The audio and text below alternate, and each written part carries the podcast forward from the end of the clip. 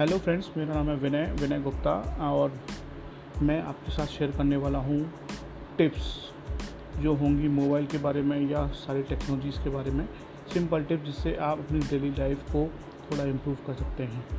आज की मेरी टिप है गूगल फ़ोटोज़ के ऊपर। अगर आपके पास एंड्रॉयड फ़ोन है तो आपके पास एक ऐप भी होगी, ज़्यादातर तो लोग वही यूज़ करते हैं गूगल फ़ोटोज़ जिसके अंदर आपके फ़ोटोज़ गैलरी से टिक जाते हैं। और आप उसमें बैकअप भी लेते हैं। तो आपके जो फ़ोटोज़ होते हैं, वो सेव हो जाते हैं। बट अभी क्या हुआ है गूगल ने अपनी पॉलिसी चेंज की है। उसके हिसाब से जून फ़र्स्ट से पहले, जी हाँ आने वाले जून, फ़र्स्ट जून 2021 से पहले के जो भी फ़ोटोज़ हैं, आप उसको रख सकते हैं हाई क्वालिटी में फ्री बैकअप में। बट उसके बाद के जितने भी फ़ोटोज़ आप अपलोड करेंगे, उसके लिए अगर आपके पास 15 जी का स्पेस है गूगल का सारे अकाउंट्स मिला के, तब तो वो इनफ है। बट आपके पास वो अकाउंट के स्पेस कम पड़ेगा तो आपको गूगल से वो स्पेस परचेज करना पड़ेगा।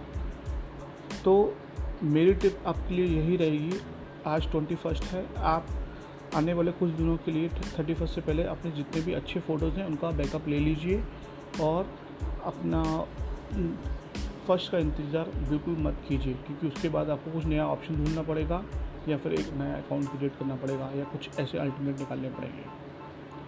Tip number two Google photos के बारे में ये है कि आपके फ़ोन में जब भी फ़ोटो अपलोड हो जाते हैं तो वहाँ पर फ्री स्पेस का ऑप्शन आता है। गूगल में फ़ोटोज़ में जाके आप फ्री स्पेस क्लिक कीजिए तो जो भी फ़ोटोज़ आपके ऑलरेडी बैकअप हो चुके हैं, वो अपने आप रिमूव हो जाते हैं। कभी टिप नंबर थ्री कभी भी गूगल फ़ोटोज़ का जो बैकअप है, आप ऑटोमेटिक मत कीजिए, क्योंकि उससे क्या होता है, जो आपके फ़ोटोज़ काम के होते हैं, वो भी और जो काम के नहीं होते हैं, वो भी सब अपलोड होते जाते हैं, आपके पास पड़े रहते हैं। तो एज अ फ़ोटोग्राफ़र मेरी राय आपको यही रहेगी, हमेशा आप जितने भी फ़ोटो खींचते हैं, पाँच, दस जितने भी फ़ोटो खींचे, उसमें से टू और थ्री बेस्ट फ़ोटो निकालिए, बाकी सबको डिलीट करिए, तुरंत की तुरंत, और जो अच्छे हैं उनको मैनुअली अपने बैकअप लीजिए।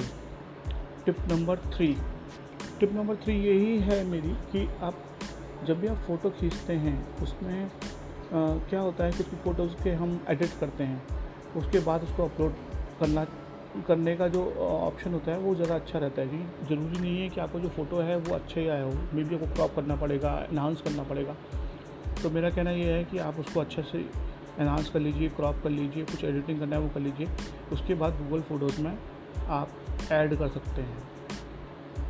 आज की टिप यही। नेक्स्ट के पॉडकास्ट में आएँगी और सारी ढेर सारी टिप्स